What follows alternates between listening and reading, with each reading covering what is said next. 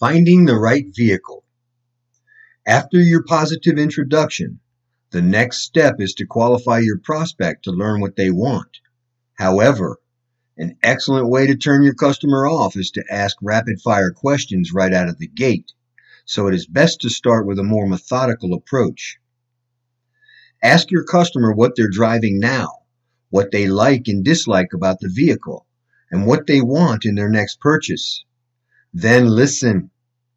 Pretend you're a matchmaker and your goal is to match this person to a specific vehicle.